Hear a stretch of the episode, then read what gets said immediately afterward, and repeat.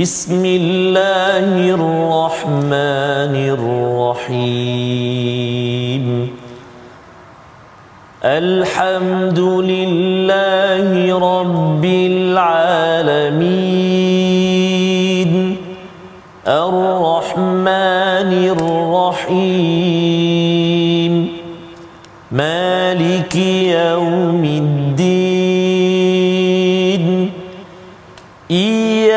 إياك نعبد وإياك نستعين. اهدنا الصراط المستقيم. صراط الذين أنعمت عليهم. غير المغضوب عليهم ولا الضالين.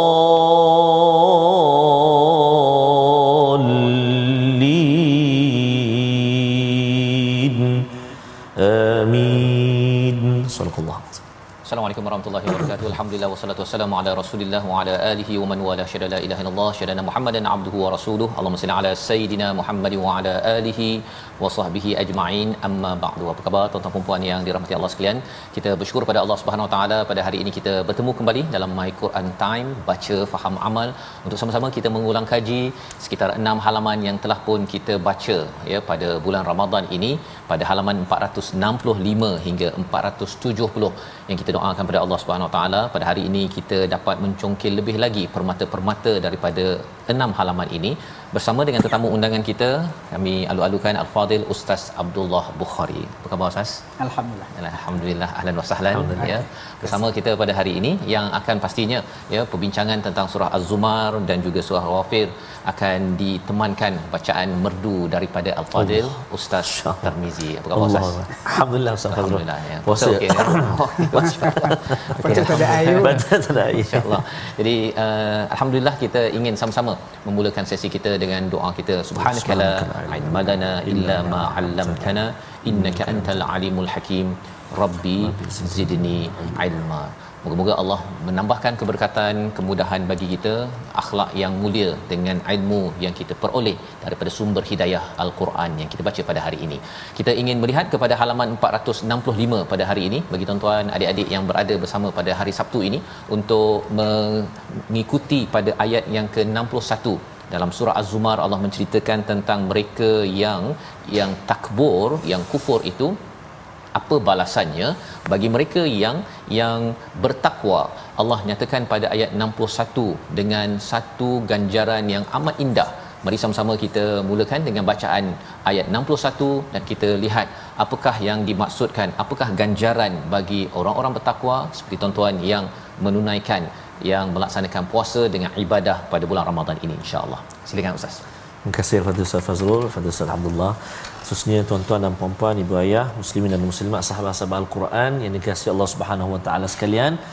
Uh, macam mana hari ini uh, Ramadan kita mudah-mudahan terus bersemangat sah. Semangat terus uh, apa tu menyusul jadual-jadual kita.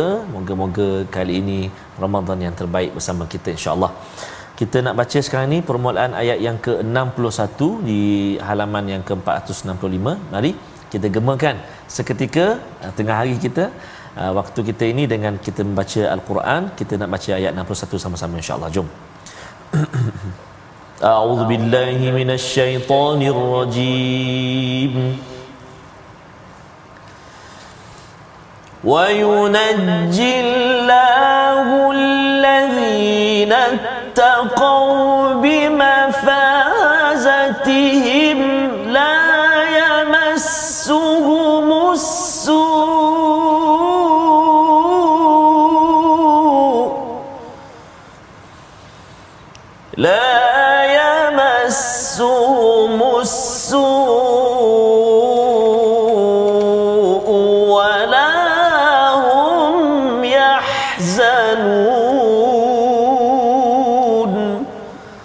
صدق الله العظيم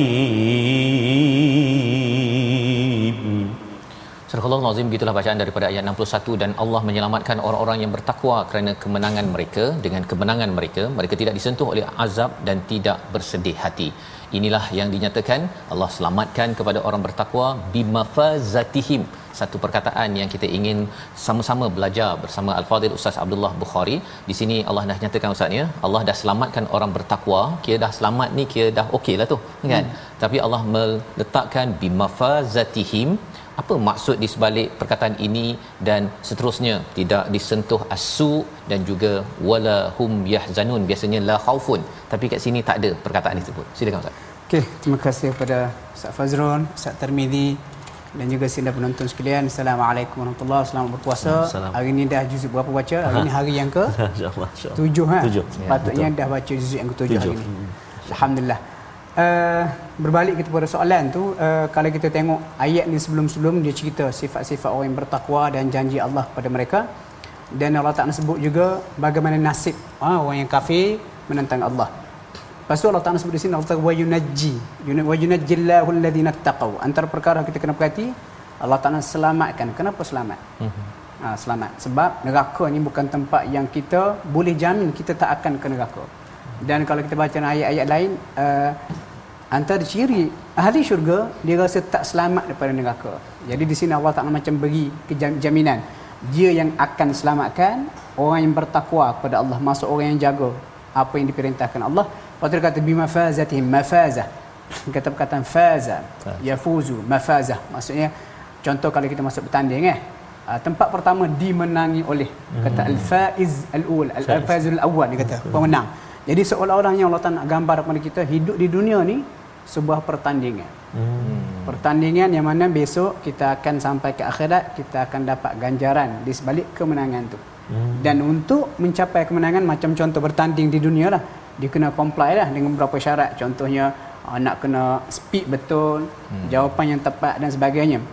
Dan untuk uh, kita kata supaya kita dapat kejayaan itu kita kena comply dengan apa yang telah diberikan oleh kita kata jurulatih itu umpamanya. Dan ya. apa yang diberikan oleh Allah. Allah kata buat tu buat ni kamu akan dapat kejayaan. Lepas tu dia kata at-taqaw tu. Ha, orang Allah Ta'ala selamat aku yang bertakwa dengan kejayaan ataupun kemenangan mereka. Dan kemenangan ataupun kejayaan sebenar ni kita kena ingat eh adalah bebas berapi neraka. Sebab tu kita berdoa, Rabbana atina fid dunya hasanah wa fil akhirati hasanah. Last sekali, wa qina adzabannar. Waktu di hujung tu Allah kata mereka ni la yamassuhum musuh bukan setakat berjaya, kadang-kadang berjaya tu bersikap bersifat sementara hmm. ataupun duduk situ okey duduk sini kerana kejayaan awak mungkin seminggu ditarik balik ditarik balik. habis hmm. tetapi cerita di akhirat ni mereka bebas berjaya selamat daripada neraka dan tidak akan disentuh sedikit pun oleh asuk keburukan yang kita kata neraka maksudnya benda tu kekal dan bila benda kekal ia satu kegembiraan dah kepada orang yang beriman Kata Allah kata walahum yahzanu mereka tidak bersedih. Hmm. Dia setahu saya faham saya ada perkataan bersedih ni sedih benda yang dah lepas. Dah lepas. Dah lepas. Hmm. Takut benda yang akan datang. Betul. Jadi kenapa di sini tak dikatakan mereka tak takut La dan tak bersedih? Sebab dah ada jaminan daripada awal Allah kata aku selamatkan hmm. kamu hmm. dengan kejayaan kamu ini. Jadi mu tak payah hidup sedih.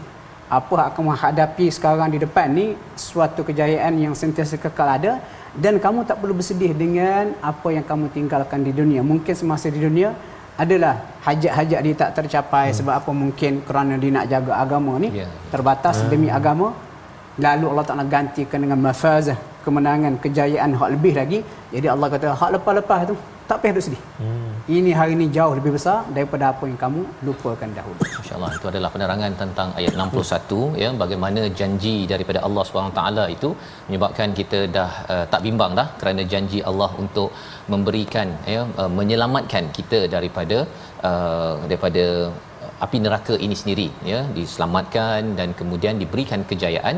Dan lebih daripada itu jangan sedih apa-apa yang telah berlaku dahulu kala lah ya ustaz ya. Ini yang disampaikan dalam Ramadan. Orang lain mungkin makan lagi ni kan?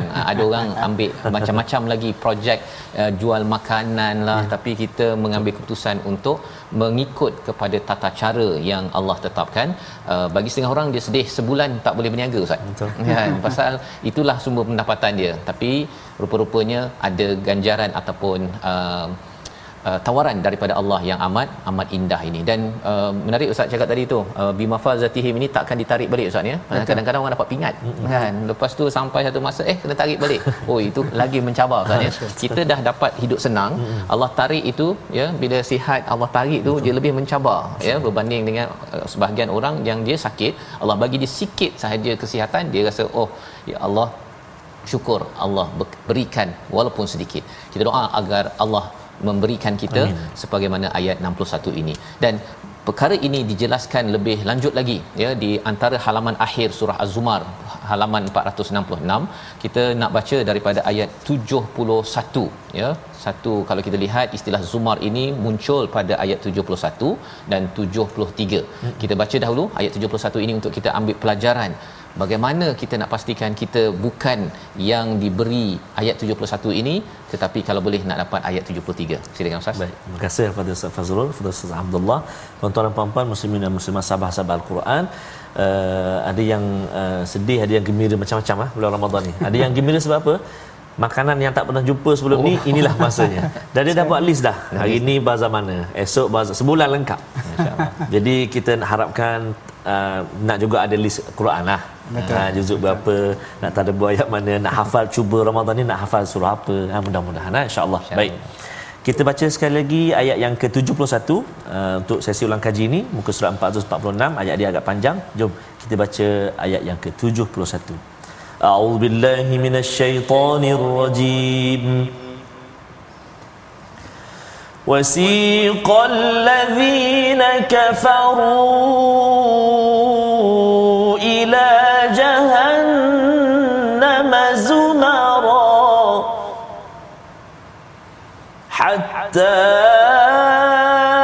إذا جاءوها فتحت أبوابها وقال لهم خزنتها وقال لهم خزنتها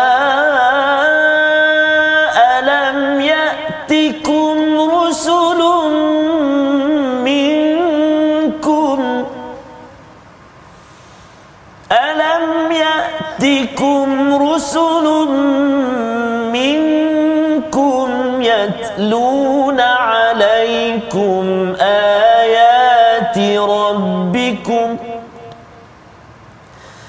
يتلون عليكم آيات ربكم وينذرونكم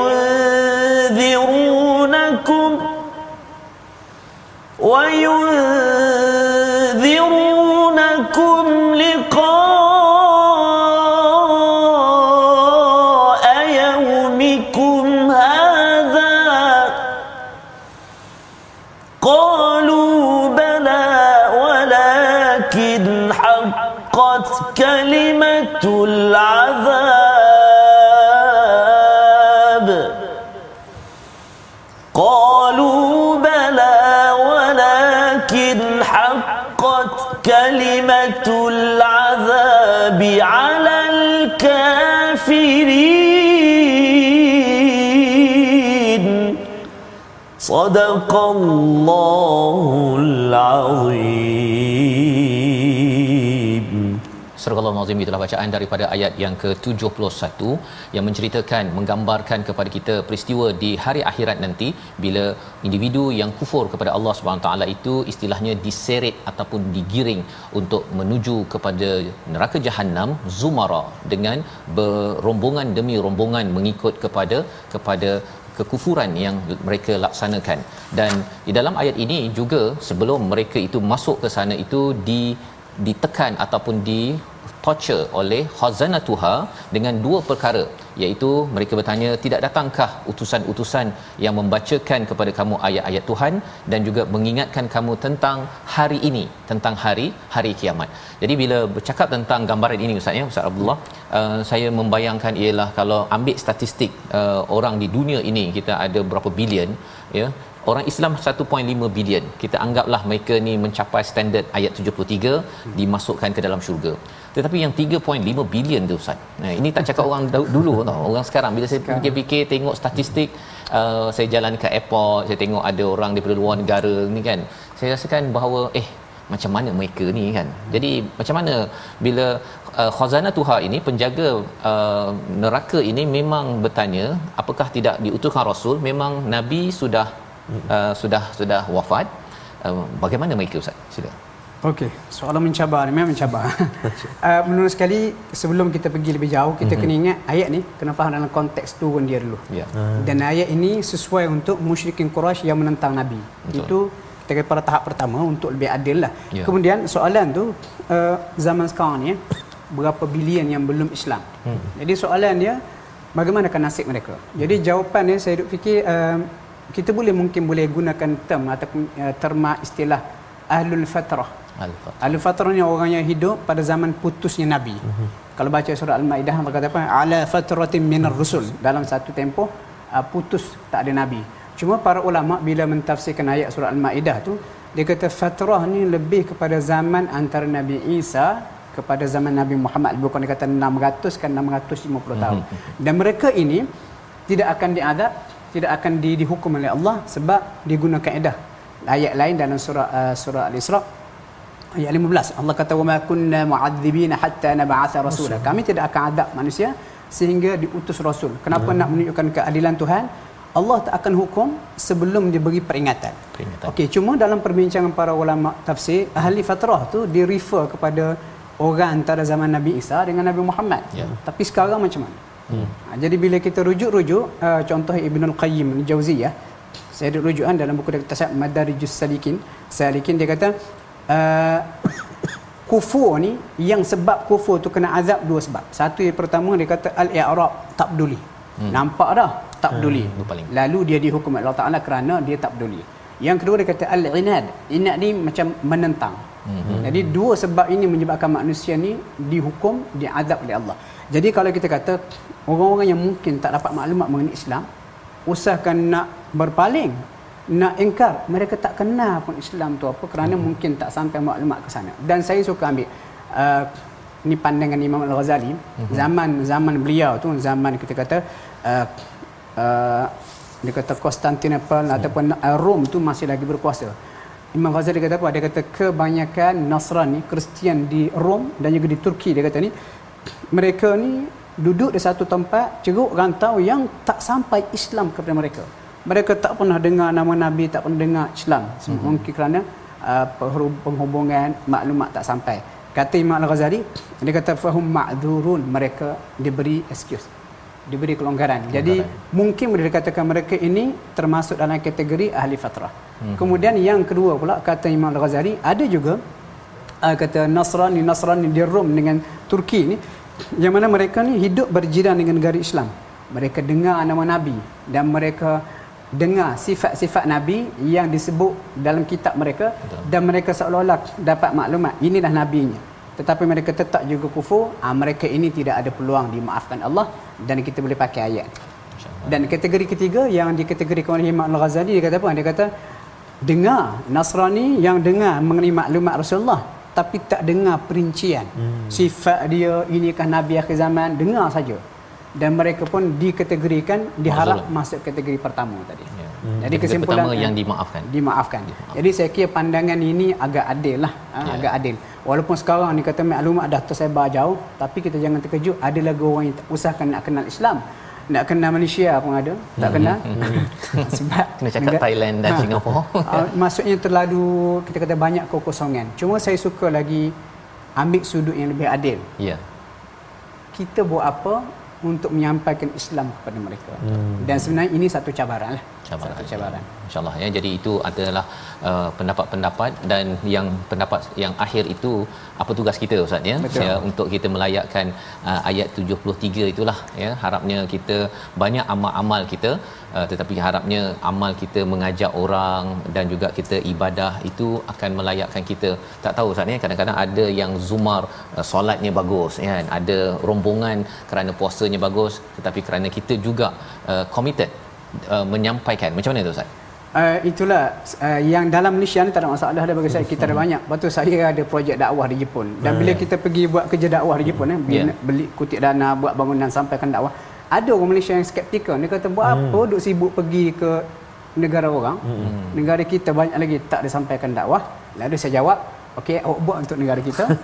Saya buat untuk negara orang. Sebab apa kalau boleh kita nak semua ya. seluruh yeah. dunia mm-hmm. dengar Islam dan besok kita tak mahu orang Jepun marah kita. Mm. Yeah. Ha, sebab awak tak pergi berdakwah kepada kami.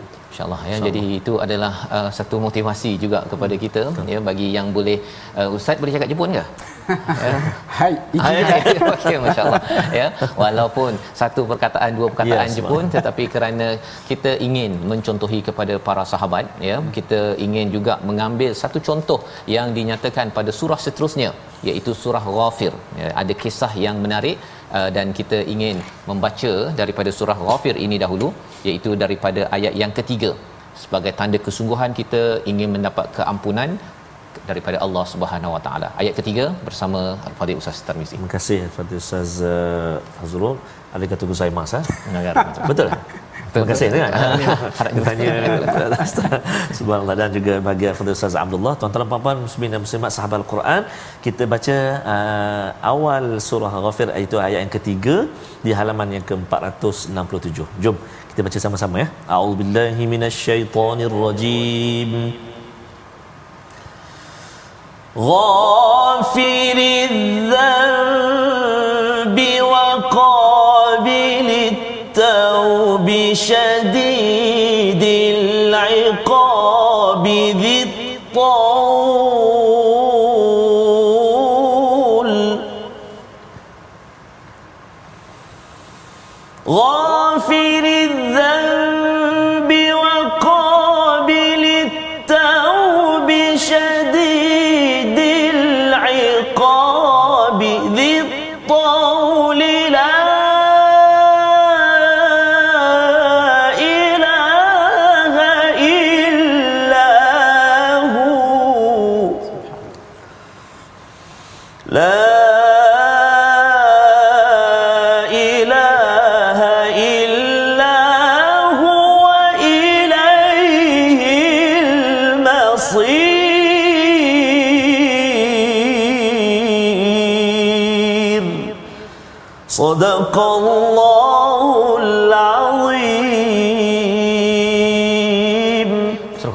Itulah ayat yang ketiga daripada surah yang ke-40 surah Ghafir. Allah menyatakan Allah ini pengampun kepada dosa dan menerima taubat. Apa beza mengampunkan dosa dan menerima taubat? Kita berehat sebentar, kembali dalam My Quran Time, baca faham amal insya-Allah.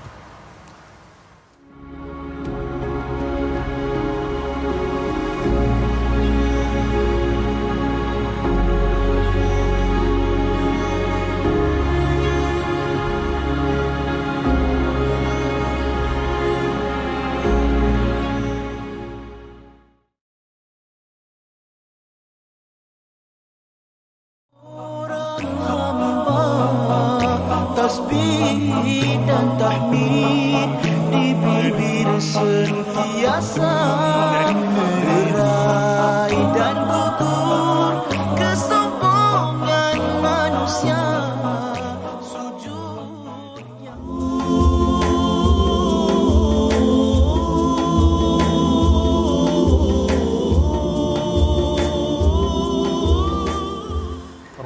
dapatkan yang original lah. Itu Mahir Mizi bukan Mahir Zain. Subhanallah. Itu antara uh, Ustaz ya uh, dan juga Ustaz Faza ya. uh, antara nasyid-nasyid yang selalu kita dengar menjelang Ramadan kan. Uh, antaranya juga sebut kumohon jangan pergi antaranya dalam dalam bait uh, nasyid itu. Jadi inilah Ramadan ni uh, kita kata satu bulan kalau kita boleh guna pesta lah tapi banyak banyak banyak boleh pergi tu. Hmm. Ada pesta jualan murah, hmm. ada pesta makanan, hmm. ada pesta kita kalau boleh nak pesta ibadah lah. Ibadah. Pesta ngaji, ya. pesta bangun malam. Betul betul. kalau boleh lah mudah-mudahan untuk, semangat insya-Allah. Betul Ustaz ni untuk mendapatkan keampunan daripada Allah Subhanahu Wa Taala dan uh, ayat yang Ustaz baca ya. sebelum ya. kita berehat sebentar tadi ya. ayat yang ketiga uh, ada istilah ghafiriz dzamb wa qabilit taub ya uh, Allah yang mengampunkan dosa menerima taubat itu dalam terjemahan terus bersama dengan Al-Fadil Ustaz Abdullah Bukhari untuk menjelaskan apa beza dua perkara ini Ustaz ya. Uh, terutama bulan Ramadan ini kita nak ambil kesempatan jangan uh, jangan jangan lepaskan peluang uh, tawaran daripada Allah Subhanahu taala ini. Silakan Ustaz. Okey, sebelum tu ada hadis dalam Mustadrak Al-Hakim tak saya Nabi Nabi naik mimbar. Hmm. Nabi pun kata amin. Hmm. Amin, amin. Subhanallah. Tiga benda amin. Hmm. Satu daripadanya Jibril bagi tahu ke Nabi celakalah orang yang habis Ramadan hmm. dosa tak diampunkan. Masya-Allah. Jadi ayat ni kita tengok ah dia kata apa beza hmm. dosa dengan taub. Hmm. Macam baju kotor. Hmm. Baju kotor tu baju bersih dikotori dengan dzanb dosa-dosa. Hmm. Jadi nak bersih dia tu apa dia prosesnya? Hmm. Taubat, cuci. Hmm. Jadi ia adalah satu proses untuk menyucikan dosa. Lepas dalam proses untuk kita kita cuci dosa tu nak sampai pada tahap taubat kemudian Allah Ta'ala terima taubat kita seperti ayat ni dia ada proses dia istighfar mm-hmm. berhenti daripada dosa istighfar lepas tu kita uh, yakin Allah boleh ampunkan dosa kita kemudian kita berazam tak kembali kepada dosa itu bila kita cukup syarat itu insya-Allah Allah Ta'ala akan terima taubat mm. uh, cuma ayat ni bila kita baca tafsir ayat ni cerita menarik kisah ada satu rombongan luar datang ke Madinah jumpa dengan matu, matu zaman apa Khalifah Umar bin apa Ibn Khattab. Mm-hmm. Lepas tu bila Omar tengok dalam rombongan ni ada seorang yang selalu missing. Omar kata mana pergi dia ni. Lepas tu yang lain dalam kumpulan ni macam ngumpat sikit lah. Oh hmm. ditutup lah dia selalu buat dosa katanya dia ada minum arak semua sekali. Hmm. Lepas tu Umar bin Khattab kata apa? Ambilkan aku kertas. Hmm. Pen tulis. Daripada Amirul Mukminin Umar bin Khattab kepada si fulan nama tu. Hmm. Lepas tu dia pun tulis ayat ni. Ghafir dzambi qabil taubi sampai habis. Hmm. Dia kata hantar surat ni kepada si fulan tu. Lepas surat tu sampai pada si fulan tu dia tengok ayat ni, dia tengok surat Sayyidina Umar. Lepas tu dia menangis. Dia kata Allah baiknya Allah. Ghafir dzam dia mengampunkan dosa-dosa. Dia terima taubat aku. Hmm. Syadidul iqab dia sangat keras adabnya hmm. tetapi dia taul banyak rahmat dia. Hmm. Lepas tu dia menangis, dia tu berhenti daripada melakukan dosa. Dan maklumat itu disampaikan kepada Sayyidina Umar. Sayyidina kata apa? Macam ni caranya lain kali kalau hmm. kamu tengok saudara-saudara sahabat kamu yang melakukan dosa. Dia kata kamu kena bantu dia hmm. kembali kepada Allah. Jangan jadi dia kata awan li syaitan, li syaitan. Hmm. Jangan jadi penolong kepada setan. Masya-Allah. Ya, jadi itu pelajaran besar ni Ustaz ya. ya. Jangan jadi awan, jangan jadi penolong syaitan ya. Uh, luar bulan Ramadan, malah di bulan Ramadan juga Ustaz ya. Ada juga perkara yang perlu kita kita upgrade Uh, contoh daripada Saidina Omar itu ya amat indah kisah ini.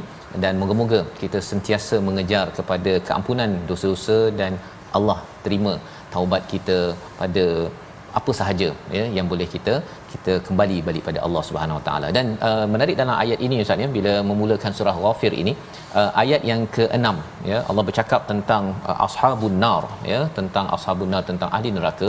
Tetapi selepas itu dia cerita pasal uh, alladzina yahmilunal arsh ya uh, nampak gayanya biasanya kalau kita baca ayat al-Quran uh, selepas ayat itu bila alladzina itu menjelaskan yang uh, belakangnya. Tapi yang ini lain macam. Dia punya uh, sambungannya dia. Apa kefahamannya dan apa adab ketika kita membaca uh, ayat ini? Silakan. Okey terima kasih. Dia dalam tajwid ni ada banyak bab-bab. Hmm. antara bab yang tinggi hmm. yang kalau kita belajar dipanggil waqaf ibtida' Ya. Dan ada rupanya wakaf ada wakaf yang qabih. Mm-hmm. Ibtidak pun ada juga ibtidak yang qabih. Mm-hmm. Dan di sini antara satu contoh uh, contoh yang kita tak boleh wasal sambung. Mm. Sebab okay. biasanya kalau kita baca yang ada alladzina mm-hmm. dia kata isi mausum dia jelaskan hak sebelum. Mm-hmm. Allah kata dzalikal kitabul la raiba fi hudan lil muttaqin. Mm-hmm. Petunjuk kepada orang yang bertakwa. Kita pun nak tahu siapa yang bertakwa mm-hmm. ni. Oh alladzina. Hmm. Jadi kita pun biasa sambung kan. Sambung. Nafas panjang kan? Ha, nafas panjang. Ramadan. Macam ustaz, ustaz, ustaz. Jadi di sini antara tempat yang ulama tajwid kata haram sambung. Masya-Allah. Haram sambung sebab kalau kita sambung, mm-hmm. seolah kita kata alladzina kafaru annahum ashabun naril ladzin. Kita kata mm-hmm. orang kafir penghuni neraka itulah malaikat yang mengikut arasy. Jadi makna ini canggung. Lepas tu dan kalau kita buka buku tajuk yang agak tinggi macam hmm. Hidayatul Qari dan sebagainya, hmm. disenaraikan tak silap ada tujuh tempat. Hmm. Tujuh tempat isim mausul yang kita tak boleh wasal. Yeah. Ha, macam ashabin ashabun naril ladina. Kalau kita hmm. wasal dia boleh wasak maknanya. Hmm, ada ya. tujuan yang tepat. Satu lagi kat mana dalam surah Al-Baqarah kan? Betul. Hmm. Al-Baqarah ayat berapa? 145 146. 145 146. Dua tu walaupun dimulakan alladzina hmm. dia tak ada sambung sebab sebelum itu cerita hmm. ekstrim yang negatif hmm. kemudian selepas itu ekstrim positif. Jadi kita sambung maknanya boleh wasak. InsyaAllah ya itu keperluan uh, ilmu Ustaz ya. Uh, yang ini kita belum cover lagi Ustaz ya dalam Quran time.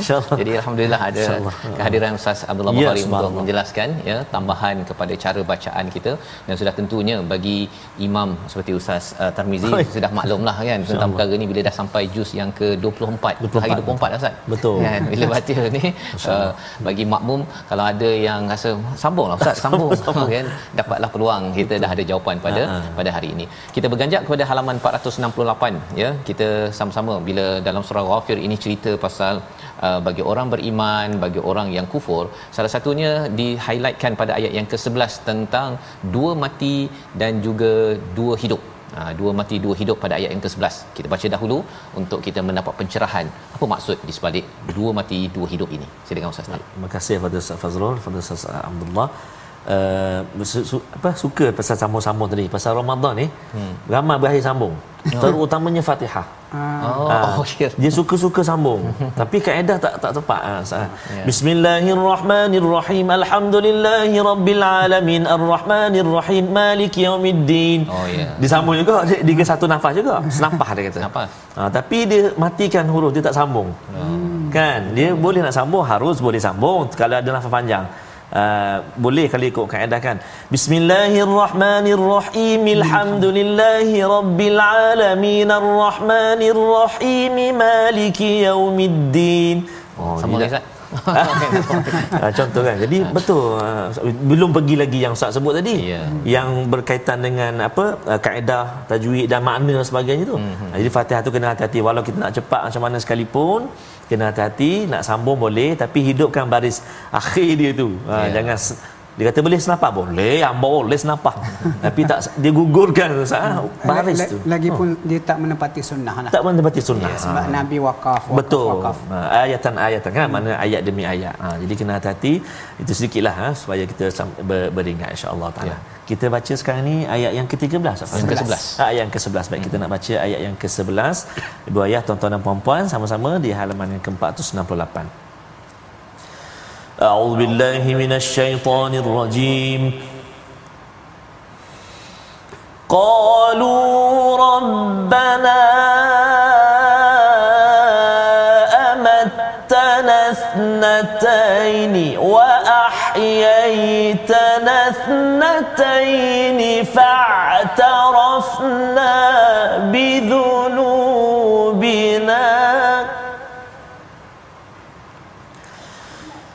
فاعترفنا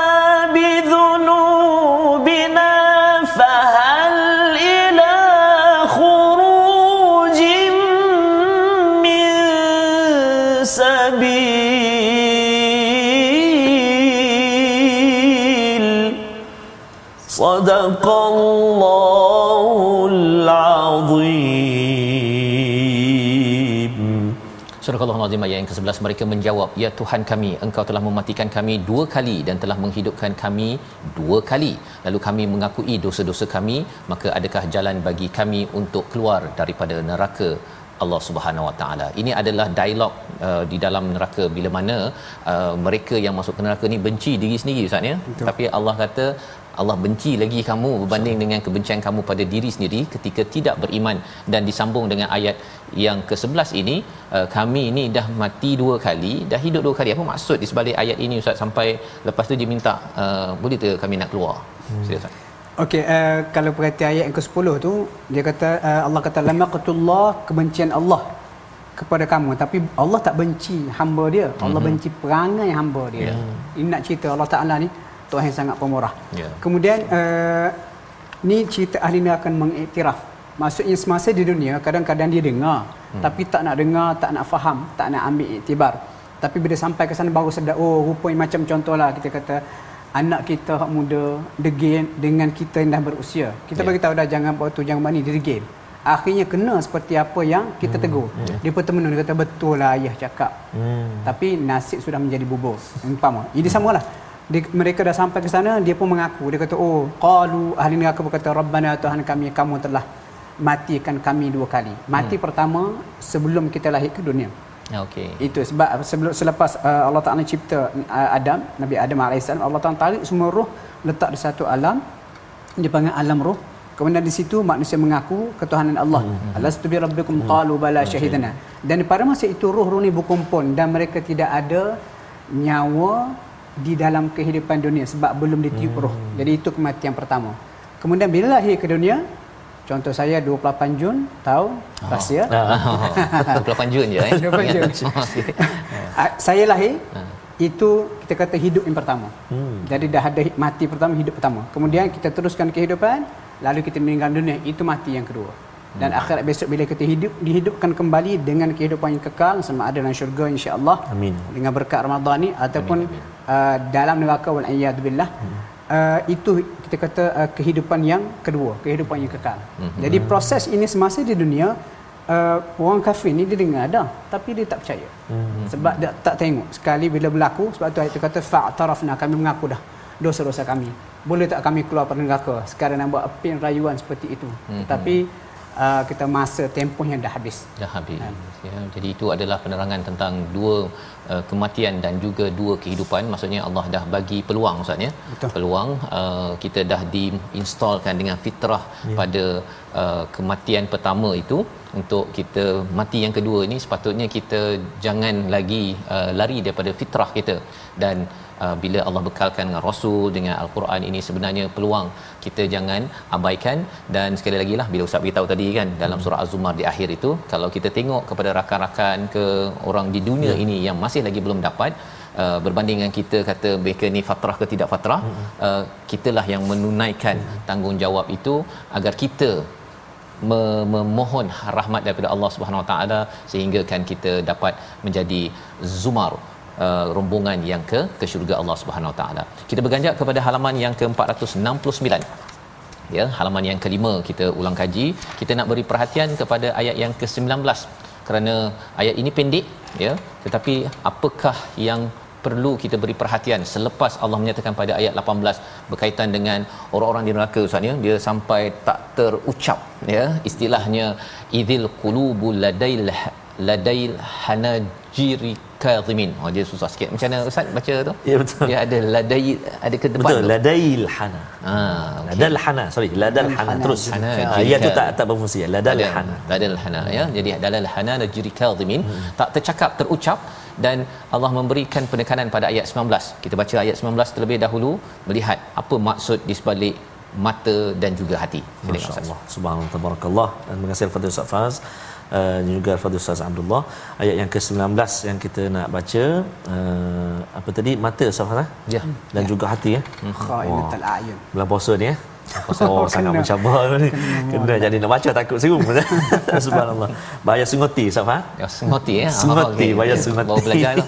Baru belajar. Okey, baik. Sama-sama kita baca ibu ayah sekalian ayat yang ke-19 ah. A'udzubillahi minasyaitonirrajim. يعلم خائنة الأعين وما تخفي الصدور.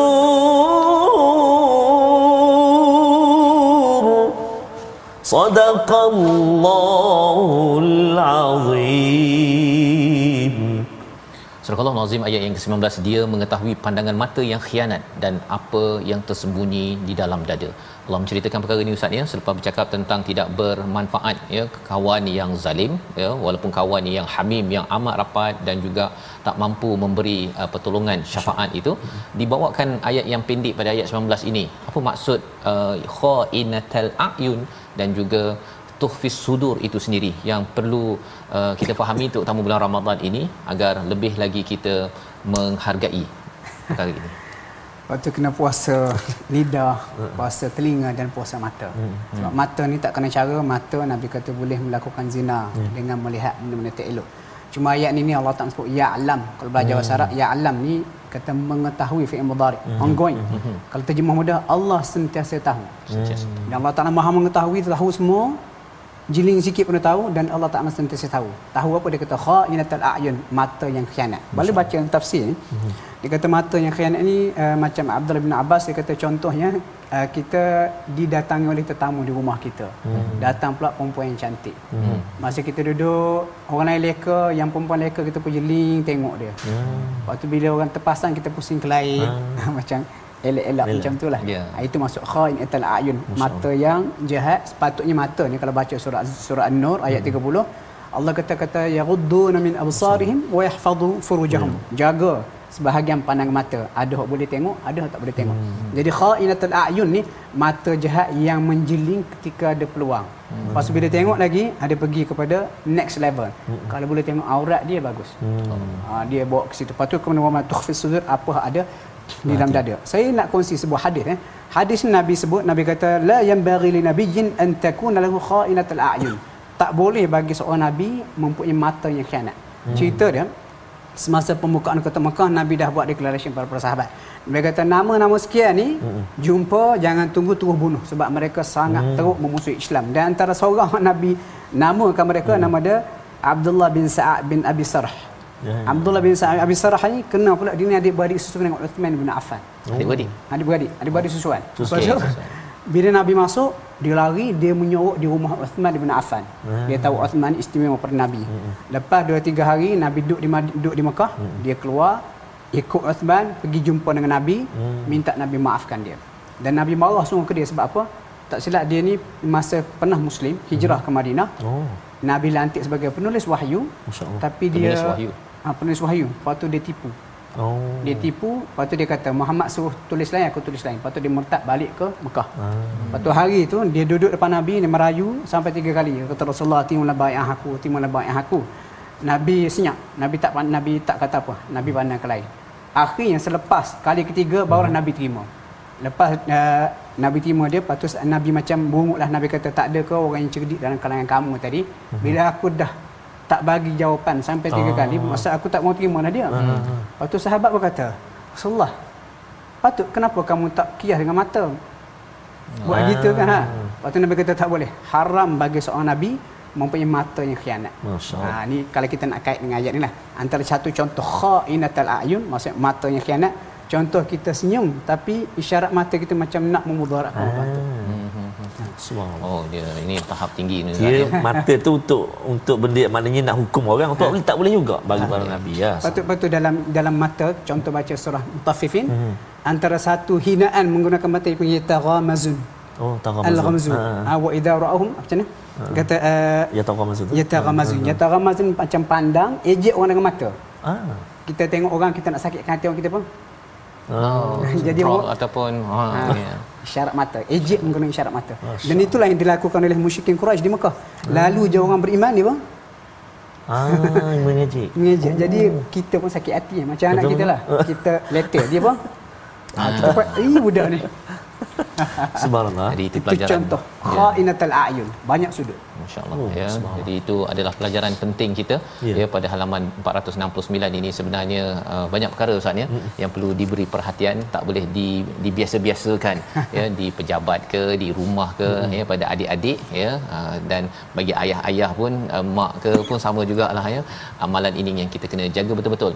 Puasa kita menahan diri daripada makan minum, perkara membatalkan puasa, tetapi perkara-perkara yang mm ini memang sesuatu yang perlu diberi perhatian lah Ustaz ya. Hmm, ya uh, pada bulan Ramadan dan menjadi tarbiyah keluar daripada bulan membina takwa ini insya-Allah. Kita doa pada Allah Subhanahu Wa Taala Allah izinkan kepada kita semua agar dapat Amin. benar-benar ya menghargai dan juga berakhlak dengan akhlak al-Quran ya dan insya-Allah kita akan menyambung lagi ya, ya uh, halaman seterusnya pada hari esok. Kita berdoa di akhir ini dipimpin Al-Fadil Ustaz Abdullah Bukhari. Silakan Ustaz. Okey. بسم الله الرحمن الرحيم آمين الحمد لله رب العالمين اللهم صل وسلم وبارك على محمد وآل محمد أمين. كما صليت وسلمت وباركت على إبراهيم وعلى آل إبراهيم في العالمين إنك حميد مجيد أمين. اللهم بارك لنا في أولادنا ولا أمين. تضرهم ووفقهم لطاعتك واغفر و... ووفقهم لطاعتك آمين. وارزقنا برهم آمين. اللهم ارحمنا بالقرآن واجعله لنا إماما ونورا وهدى ورحمة آمين. اللهم ذكرنا منه ما نسينا وعلمنا منه ما جهلنا آمين. وارزقنا تلاوته آناء الليل وأطراف النهار واجعله لنا حجة يا رب العالمين آمين. ربنا تقبل منا صلاتنا وصيامنا وركوعنا وسجودنا إنك أنت التواب الرحيم آمين. وتب, وتب علينا إنك أنت التواب الرحيم آمين. ربنا آتنا في الدنيا حسنة وفي الآخرة حسنة وقنا عذاب النار آمين. اللهم زرنا ولا تنقصنا وأكرمنا ولا تهنا. وأعطنا ولا تحرمنا وآثرنا ولا تؤثر علينا آمين. وأرضنا وارض عنا وصلى الله على محمد وعلى آله وصحبه وسلم الحمد لله رب العالمين تقبل الله منا Inna wa minkum taqabbal ya karim. Moga-moga Allah merahmati dan mengabulkan ya doa kita sebentar tadi. Saya ucapkan terima kasih kepada Ustaz Abdullah Bukhari ya kita sempat uh, mendalami lima halaman sebentar Semang. tadi. Moga-moga permata yang kita ambil ini kita dapat sebarkan dan dijemput pada tuan-tuan untuk bersama dalam tabung gerakan Al-Quran kerana kita yakin bahawa sebenarnya sumbangan tuan-tuan pada Ramadan ini harapnya Allah terima kita dapat manfaatkan untuk menyebarkan lagi ya membuat kempen Al-Quran bulan sempena bulan penurunan Al-Quran pada Ramadan 1400 tahun yang lepas. Kita doakan kita bertemu lagi dalam My Quran Time baca faham amal insya-Allah.